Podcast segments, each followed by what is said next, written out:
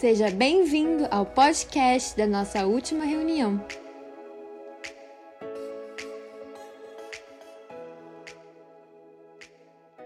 O título da mensagem é Desejando a Presença.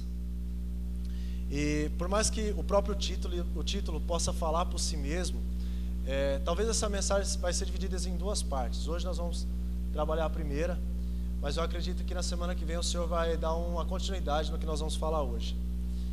Para você desejar a presença, nós precisamos entender alguns aspectos que englobam isso. Por quê? Porque muitas vezes nós estamos fazendo diversas coisas na comunidade, nós pregamos, nós chegamos aqui na igreja, oramos ao Senhor, fazemos jejum lá na nossa casa, é, lemos a Bíblia, mas talvez tudo que nós temos feito, talvez, não estou afirmando, mas talvez, tudo que nós temos produzido seja vazio da presença do Espírito Santo de Deus. E como nós vamos identificar isso? É isso que eu quero trabalhar hoje com vocês. Porque muitas vezes nós nos preocupamos em trabalhar e fazer, fazer, fazer, fazer, fazer, fazer, e não nos preocupamos se, diante de tudo aquilo que nós temos feito, existe a presença do Senhor. É uma mensagem um pouco densa, mas eu não quero passar ela de uma forma pesada. Eu quero passar mais como um alerta e, e que talvez seja o caso de pausar tudo que nós temos feito nesses dias e começar a olhar para dentro de si mesmo e ver: será que tudo que eu tenho produzido tem sido fruto do meu próprio esforço e trabalho, ou tem sido algo que o próprio Espírito Santo está envolvido. Se não estiver o envolvimento do Espírito Santo, então aí nós vamos ter um problema. É desse problema que eu quero falar hoje. Amém? Para isso eu quero contar uma história. Pode ser? Vocês estão cansados de ouvir historinha já? Vamos lá então. Existia uma família, já no século 21, bem contemporâneo, que um pai, ele olhava para o seu filho e queria oferecer um futuro para esse filho. E a forma que ele enxergava de oferecer um futuro para esse filho era construindo uma bela casa para ele. Que quando ele estivesse na fase adulta, ele tivesse onde morar. Esse pai, então, ele tem um propósito de construir a casa para esse filho. Então ele trabalha 12 horas por dia dentro da, 12 horas por dia dentro da indústria, sem parar, de segunda a segunda, durante 25 anos, ele tem trabalhado 12 horas seguidas. Às vezes o, o Vitor trabalha comigo, para quem não sabe, às vezes a gente fica 12 horas lá e já é sufocante. Agora ficar 12 horas todos os dias, de segunda a segunda, não tendo descanso, somente para construir uma casa para o seu filho, deveria ser muito cansativo para esse pai. E chegou um ponto que, depois de 25 anos, ele conseguiu arrecadar a verba que ele precisava para construir essa casa. Então ele vai, constrói a casa, em segredo do filho, pega a chave na, nas mãos, chega até o filho e fala assim: Filho, eu trabalhei 25 anos da minha vida, 12 horas por dia, sem cessar, para que eu pudesse oferecer um teto para você morar na sua fase adulta. E eu quero te entregar a chave dessa casa. E ele esperando algo espontâneo do filho, como um sorriso ou uma alegria. O filho ora, olha para o pai com a chave nas mãos e fala: Pai, eu nunca precisei de um teto. Eu sempre precisei de um lar. Eu nunca precisei, pai, de uma casa para morar. Eu sempre precisei de você. E você estava ocupado demais construindo uma casa que eu não queria. Eu sempre tive uma casa, pai. Eu não precisava que você se desgastasse tanto para construir uma coisa que eu realmente não estava precisando. A casa eu já tenho. O que eu não tinha era a sua presença. Essa história ela ilustra um pai e um filho, mas ela também ilustra a igreja e o Senhor. Muitas vezes a igreja tem construído templos, tem construído muros, tem construído paredes, enfeitado as coisas, tocado um belo louvor, acertado algumas, algumas notas difíceis no, nos instrumentos. Alguns irmãos até chegam aí em lugares específicos para orar, para ter um contato com, com, com Deus de forma diferente. Edificam casas que não tem a presença. Carregam um coração que não tem a própria presença. Do que adianta trabalhar, trabalhar, trabalhar, trabalhar, trabalhar em prol de algo que você nem conhece o dono? Isso é muito duro a gente entender, porque imagine o coração desse pai da história. Ele ter se desgastado todos os dias da sua vida para ouvir isso do filho e falar assim: pai, eu não precisava de uma casa, tudo que eu precisava era da sua presença. Da mesma forma, irmãos, se nós continuarmos a nos desgastar somente pelo esforço e a produtividade dos nossos braços, sem entender ou compreender o que realmente Deus quer, nos cansaremos à toa e talvez nem seremos conhecidos pelo nosso Pai. Olha que duro isso. Quem lembra quando Jesus fala assim: Olha, em seu nome expulsarei demônios, né? Mas olha, apartai-vos de mim, porque eu não vos conheço. O que adianta as boas práticas e as boas obras se o seu coração está vazio da presença de Deus? Entendendo isso, nós vamos dar sequência. Entender que Jesus, ele veio para aqueles que reconhecem que são pobres em espírito, como nós temos estudado nas bem-aventuranças. E quando eu entendo que eu sou pobre em espírito, eu entendo que até mesmo para eu construir uma, uma parede, eu preciso falar com o construtor. Eu preciso perguntar como é que ele quer que eu construa a casa. Isso é ser pobre em espírito. Não sair catando o cimento, fazendo a mistura e fazendo da forma que você quer. Mas ter a humildade de submeter ao construtor. O nosso Senhor fala assim: Pai, como é que você quer que eu construa essa parede? Está confuso? Não? Entenda que essa comunicação entre nós e o Senhor, ela precisa ser, ela precisa acontecer antes de qualquer ação. Estar diante de Deus pedindo o seu conselho precisa antecipar qualquer ação que nós vamos ter. Até mesmo vir na igreja de domingo.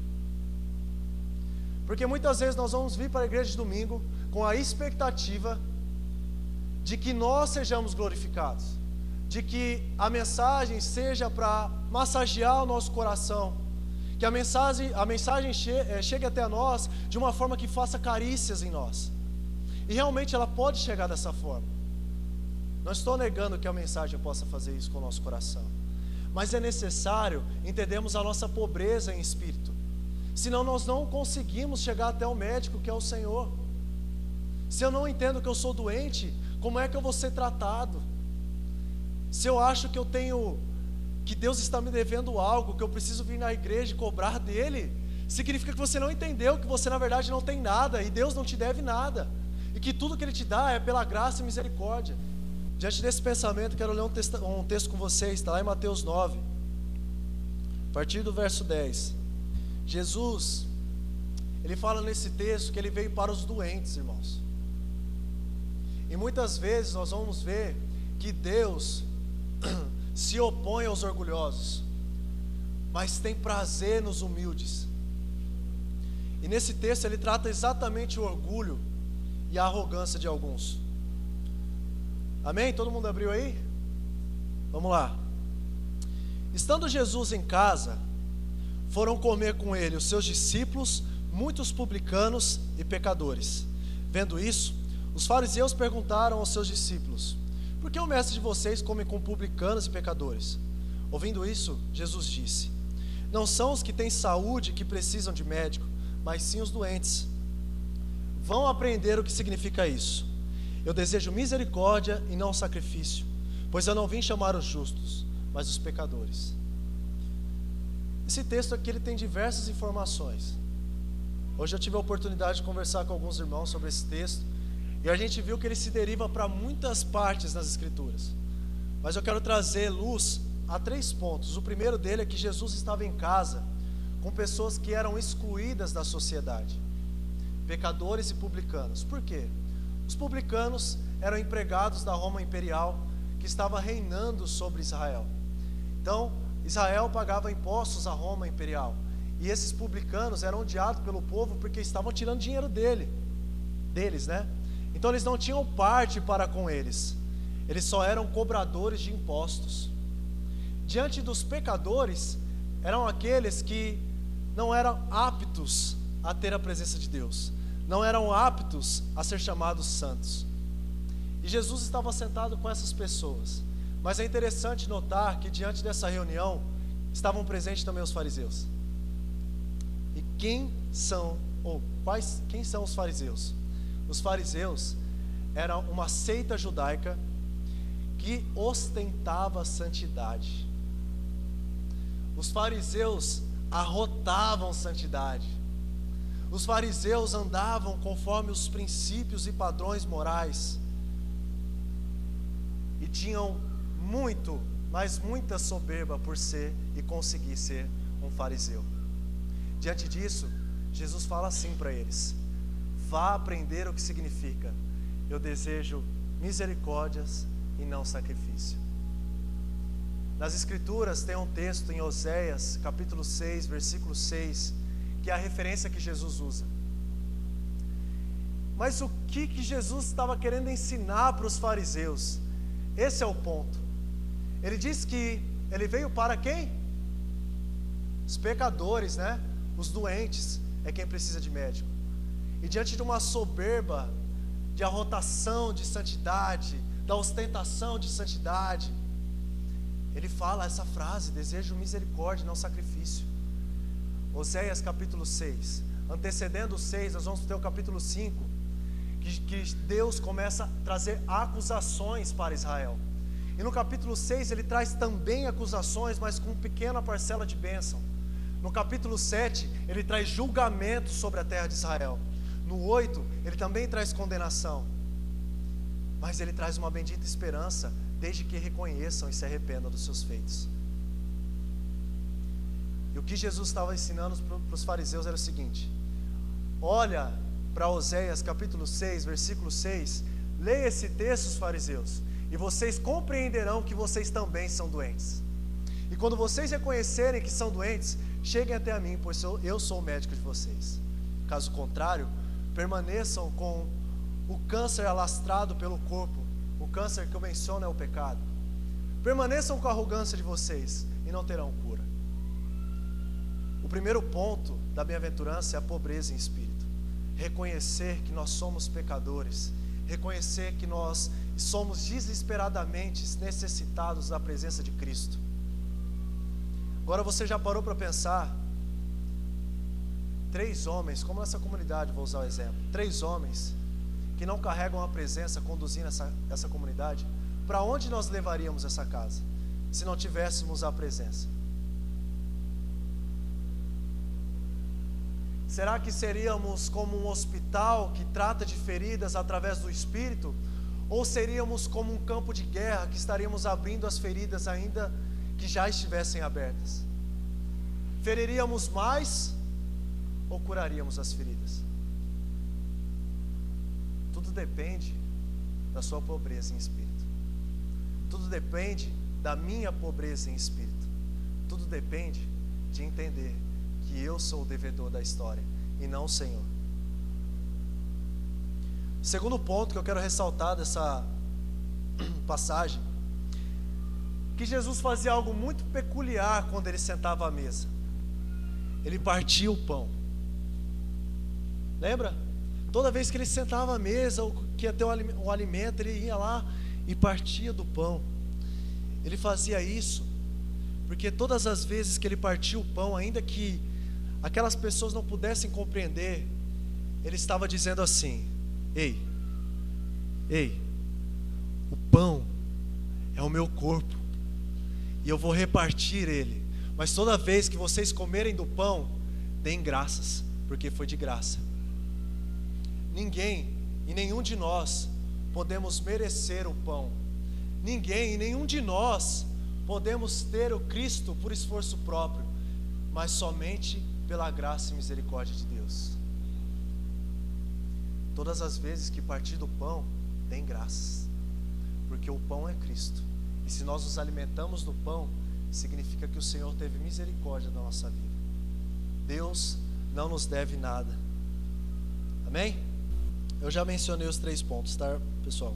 Os fariseus, que eram pecadores, os publicanos que estavam sentados à mesa, é, os fariseus que ostentavam santidade, e o terceiro, Jesus repartia do pão para mostrar ao povo, ainda que não compreendessem, que na verdade o que ele estava fazendo era mostrando que ele é que seria repartido to pra, para todos.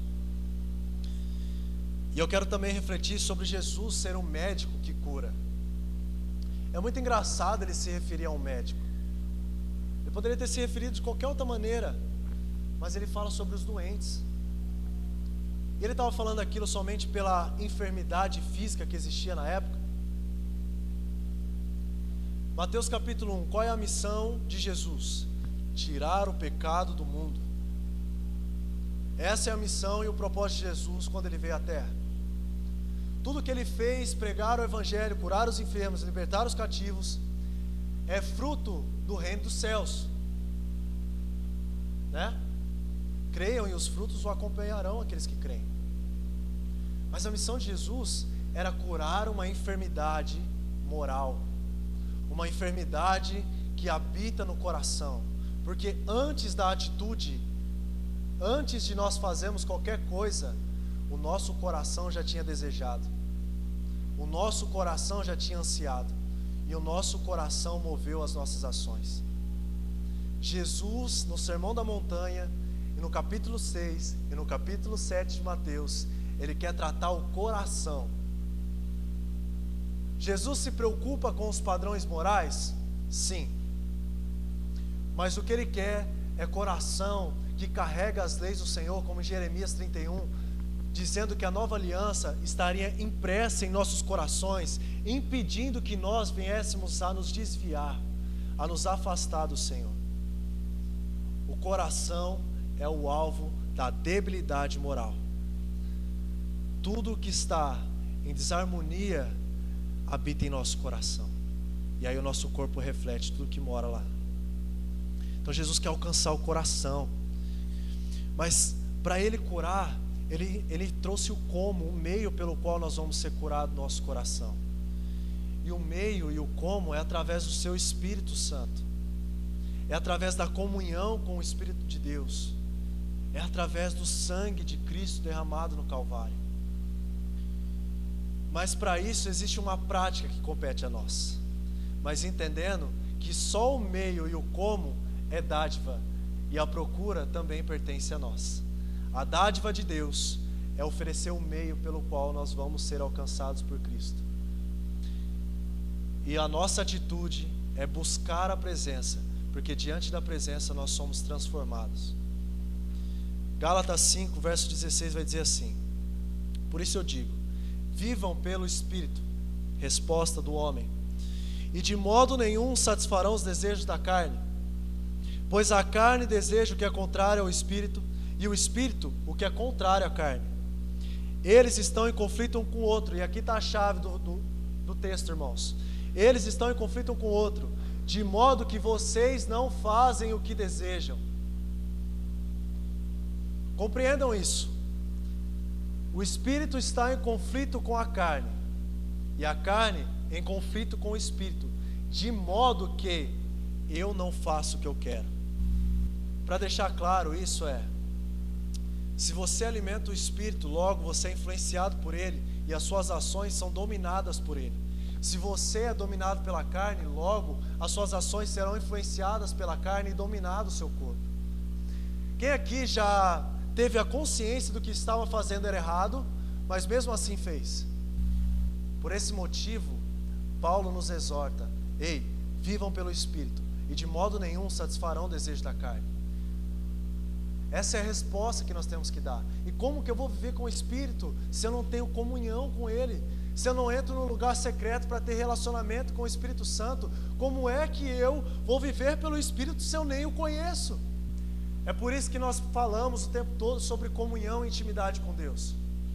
Sem a intimidade com Deus, sem a comunhão com o Espírito Santo, é impossível, é impossível você não agradar os prazeres da carne, uma vez que você já é dominado por ela. Gálatas 3 vai dizer sobre o novo homem, mas ele diz que nós somos escravos da carne. Tudo que eu estou dizendo aqui não é para trazer uma condenação sobre atitudes, sobre padrões estabelecidos de ética e moral.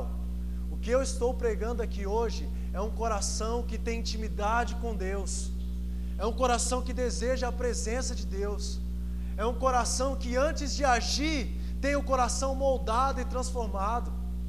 A igreja que molda atitudes não tem o coração, a igreja que tem o coração transformado já tem as atitudes transformadas. Nós não precisamos de ações dominadas, nós precisamos de coração contrito, pobreza em espírito, reconhecimento de que somente através do Senhor é que nós podemos alcançar tais, tais feitos da boa obra, de um caráter aprovado, de um padrão moral. Sem Ele, nós estamos vivendo com máscaras diante da sociedade. Sem a presença do Espírito Santo, você finge ser bom para os seus amigos. Sem a presença do Espírito Santo, quando você está sozinho, você alimenta a sua carne. Ou quando você se ira, estou dizendo aqui, irmãos, para sermos perfeitos, por mais que esse seja o caminho da santificação, a perfeição, nós ainda somos peregrinos nesse processo de, nos, de se tornar santos. É óbvio que nós vamos cair, que nós vamos errar, que nós vamos falhar. Mas até mesmo para reconhecer a minha falha, eu preciso da presença. Como é que você reconhece que a água está suja? Tendo contato com uma água limpa. Senão jamais você perceberia que a água é suja. É por isso que esse contraste precisa existir. A santidade de Deus no meu quarto e a minha impureza também.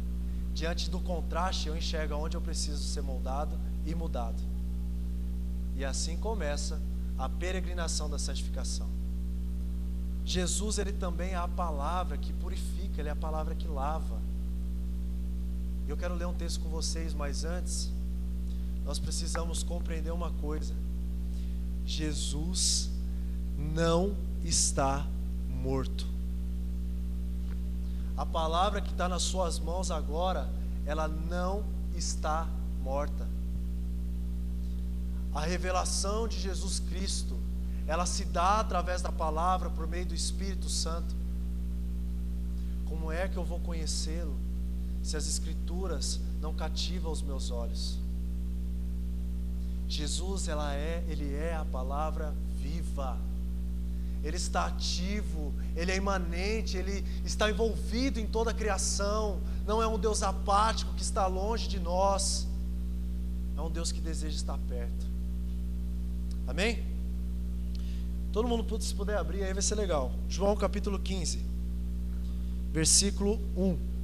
Jesus é a palavra que nos lava. João 15, versículo 1 até o verso 4. Gente, tem um ponto também. Nossa, ó, vou falar aqui, tá? Se ficar confuso, você, por favor, se ficar confuso, fala. Beleza? Vamos lá. Adão era o que? Dependente de? Adão era dependente de quem? Deus. A independência de Adão gerou o que? Caos. Jesus vem e nos chama novamente para uma dependência. Vamos ler João 15 agora. Eu sou a videira verdadeira, e o meu pai é o agricultor. Todo ramo que, estando em mim, não dá, não dá fruto, ele corta, e todo fruto que ele poda, meu Deus, volta lá. Todo ramo que estando em mim não dá fruto, ele corta, e todo que dá fruto, ele poda, para que de mais frutos ainda vocês, para que mais frutos ainda vocês sejam limpos, pela palavra que os tenho falado. Volta aqui. Todo ramo que estando em mim não dá fruto, ele corta. E todo que dá fruto, ele poda, para que dê mais fruto ainda. Amém? E olha aqui, vocês já estão limpos pela palavra que, pela palavra que vos tenho falado. Essa aqui é uma, uma passagem que eu ouvi de um irmão maduro, e eu queria falar isso para vocês porque realmente comoveu meu coração. Esse diálogo de Jesus em João 15, quando ele fala que nós, nós não, os discípulos já estavam limpos pela palavra, significava o quê? Que enquanto os discípulos caminhavam com Jesus, Jesus estava ensinando, certo? Jesus estava contando parábolas, os discípulos discutiam, mas o que, que ele falou lá? Não entendi nada. Ô Jesus, o que você queria dizer? E ele vinha e explicava. Mas se a gente entender que Jesus, ele é a palavra viva, ele é o verbo, nós vamos entender que os discípulos foram purificados por caminhar com o próprio Cristo. Eles nem fizeram nada, mas pela palavra que Jesus estava dizendo ao coração deles, eles estavam sendo limpos. É por isso que é importante entender que a dependência que nós temos no Senhor é inteira. Nós somos inteiramente dependentes dele. Nós só damos fruto porque estamos enxertados na videira verdadeira. Nós só somos purificados porque nós temos sido limpos através da palavra. E depois Paulo repete isso em Efésios 5, dizendo que é através do purificar das águas da palavra de Deus que a igreja se torna santa e gloriosa. Como é que nós vamos viver dias de uma igreja gloriosa se hoje a igreja acha que um ramo é a árvore toda? Como é que nós vamos viver um dia de glória com a igreja se nós vivemos independente do Espírito? Talvez o Espírito Santo muitas vezes nem está mais no nosso quarto e nós continuamos a fazer a mesma coisa. Nem tivemos a sensibilidade de notar que ele nem está mais lá. Oramos continuamente, mas nem pedimos a presença do Espírito. Como é que eu tenho certeza se eu estou enxertado nessa videira verdadeira? Como é que eu tenho certeza se os processos e a pedagogia de Deus no ensino da vida, a dor, o sofrimento, está produzindo frutos?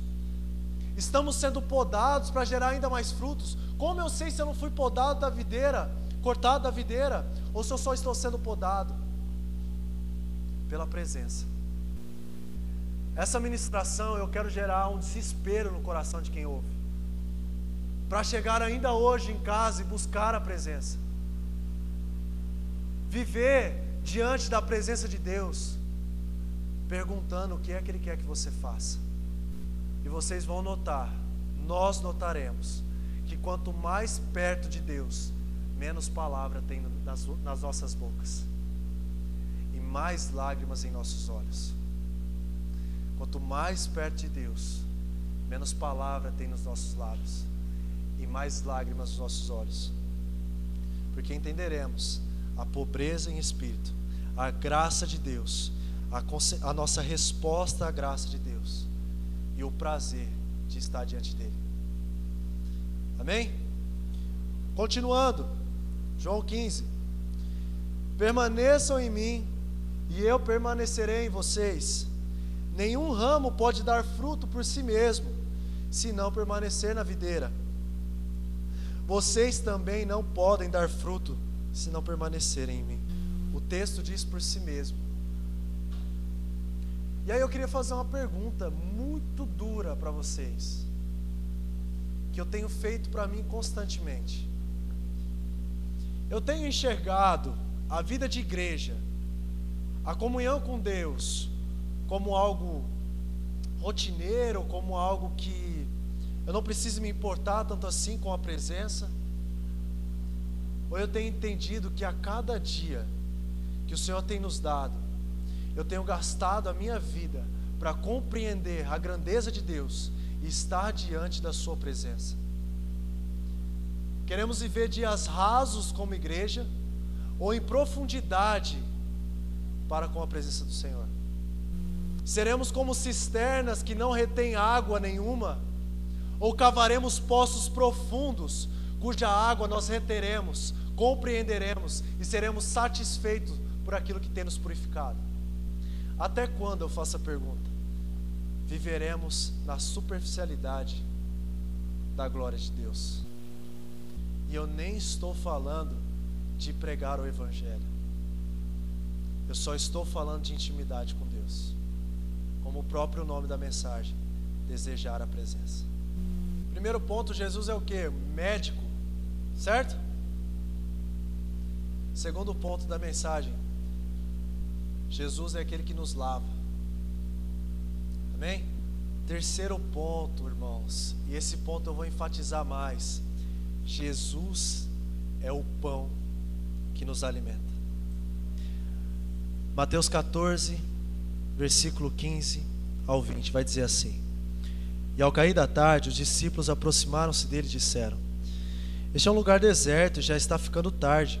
Manda a multidão embora para que possam ir aos povoados comprar comida.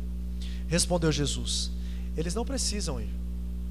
Deem vocês algo para comer. Marca isso aí. Deem vocês algo para eles comer. Marca isso. Grava essa, essa parte. Eles disseram: Tudo que temos aqui são cinco pães e dois peixes. E aí Jesus fala assim: Traga-nos aqui. E ordenou que a multidão se assentasse na grama.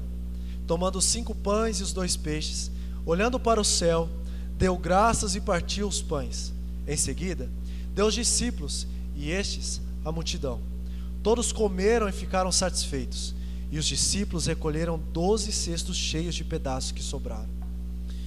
Mais adiante vai dizer que esses pães foram suficientes para alimentar cinco mil homens, sem contar as mulheres e as crianças.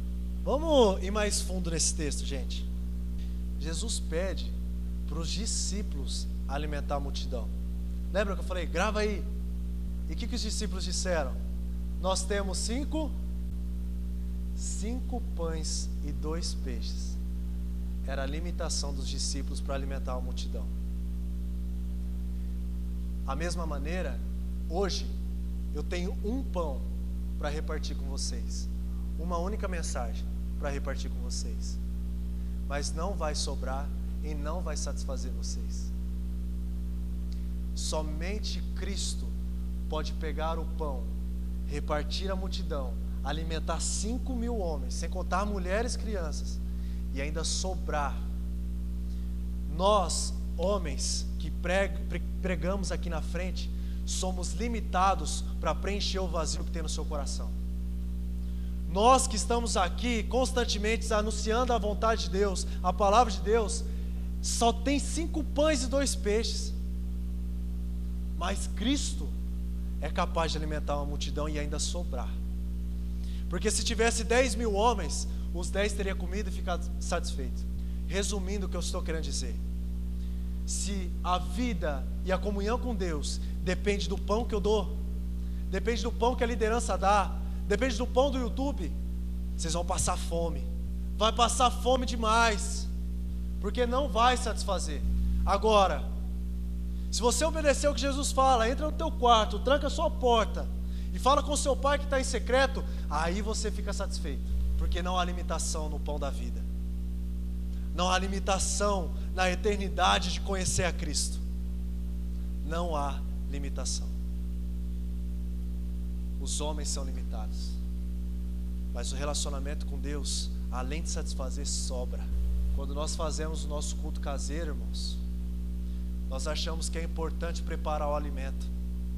Mas se todos buscassem do pão da vida durante a semana toda, chegaríamos na quinta-feira com cestos cheios de pão e falaríamos uns para os outros: Eu trouxe pão para compartilhar com você, eu trouxe Cristo para compartilhar com você. Eu não trouxe uma lasanha, eu não trouxe um salgado frito, mas eu trouxe Cristo para compartilhar com vocês.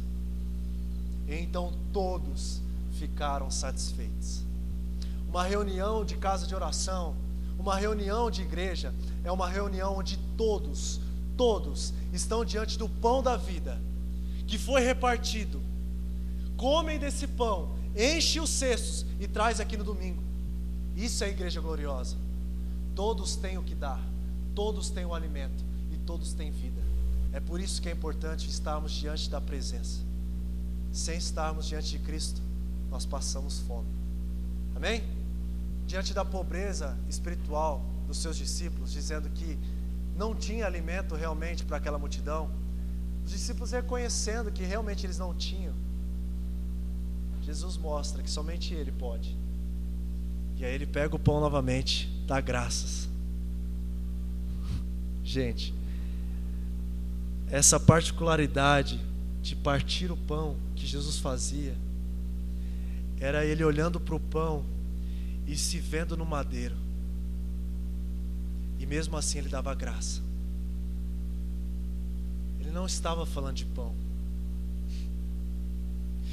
Não estava falando de matar uma fome. E nós vamos ver isso mais para frente. Gustavo, você pode não estar tá entendendo patifas do que eu estou falando aqui. Talvez na sua cabeça agora esteja falando assim, mas ele estava falando de comida? O que, que ele está falando? Não estou entendendo. Jesus está falando de comida, não está? Está falando de matar a fome? Esse cara é meio louco, ele fala, fala meio, sei lá, não é direto, né? Mas vamos entender o que realmente Cristo estava falando. Isso que eu li para vocês foi em Mateus 14. Mas um pouquinho adiante, Deus vai falar, Jesus vai falar exatamente isso. Mateus 16, versículo 5. Indo os discípulos para outro lado do mar, esqueceram de levar pão.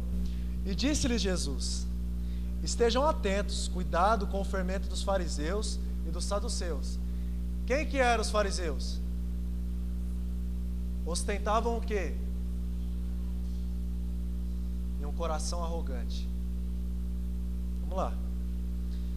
E aí eles discutiam entre si, dizendo: É porque não trouxemos pão que ele está falando sobre fermento dos fariseus? Percebendo a discussão, Jesus lhe perguntou: Homens de pequena fé, por que vocês estão discutindo entre si se não tem pão, por não terem pão? Ainda não compreendem? Não se lembram dos cinco pães para os cinco mil e de quantos cestos vocês recolheram? Nem dos sete pães para os quatro mil, dos quantos cestos vocês recolheram? Como é que vocês não entendem que não era de pão que eu estava falando? Jesus sempre falou de si mesmo, irmãos o tempo todo no partir do pão, não foi para revelar o poder através do milagre somente, mas para mostrar que se alimentar de Cristo é o caminho, que comer do pão é o caminho, e não estar envolvido com os fermentos dos fariseus e saduceus. Antes, sejam pobres em espíritos e não ostentem santidade, no qual o coração está perverso. Não trate de ações se o coração não é contrido diante de Deus. Não façam boas práticas se o coração é corrupto.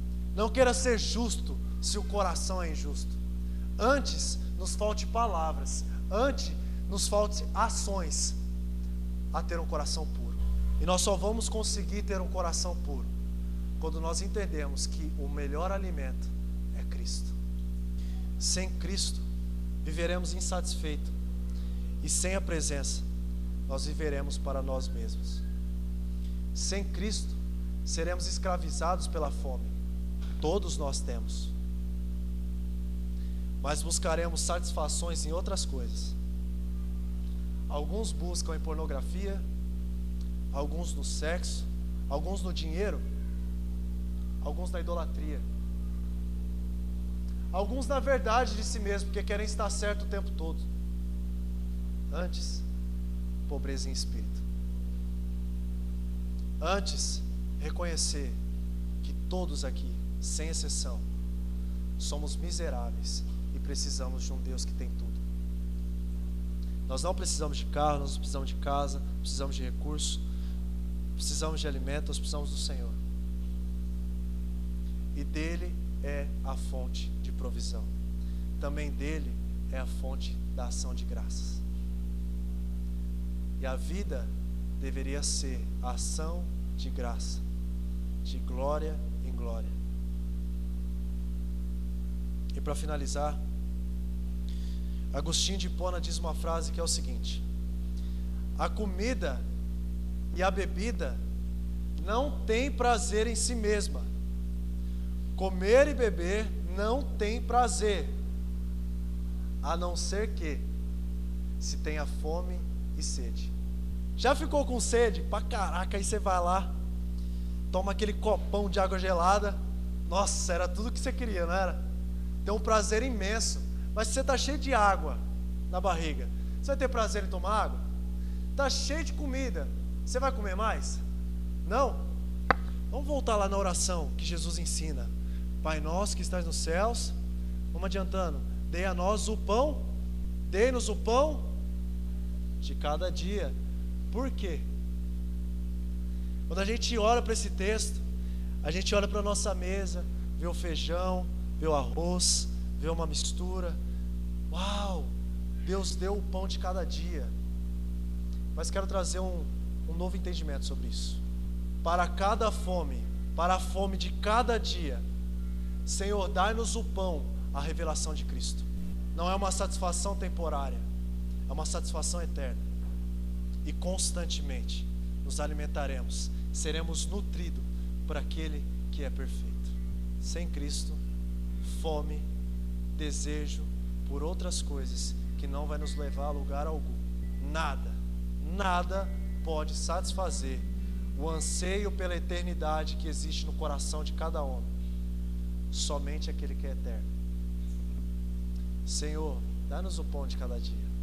Dá-nos a revelação da palavra viva todos os dias. Olhemos para as Escrituras e falamos: Senhor, dá-me o pão hoje. Quero entender isso aqui. Quero entender o que o Senhor está tá dizendo aqui. Se toda a Escritura, desde os profetas, Moisés, falavam acerca de Jesus, eu quero entender o que, que é isso. Porque, para quem não sabe, no caminho de Emaús, Jesus ensinou aqueles dois discípulos tudo o que estava escrito a respeito dele na lei, em Moisés e nos profetas. Tudo o que dizia a respeito dele. E talvez muitos de nós lemos o Antigo Testamento ou o Primeiro Testamento e não enxergamos Cristo lá. Precisamos do pão de cada dia, irmãos.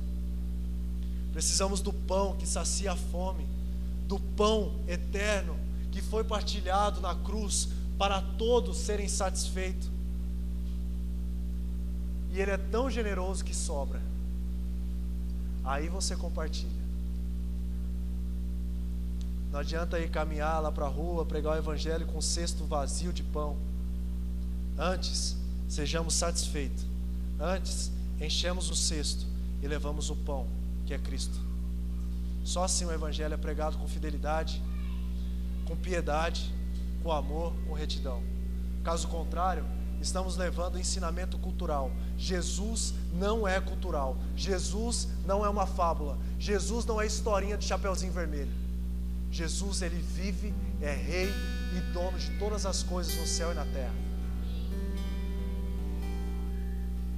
Por mais que tratem ele como uma fábula, o pão de cada dia mostra que ele não é. E eu pergunto para vocês: vocês têm fome? Pois serão satisfeitos. E haverá prazer em se alimentar desse pão. Porque a fome não está cheio com outras coisas. A fome, a justiça, a fome e sede por justiça será saciada com o pão, com Cristo, e haverá prazer. Amém?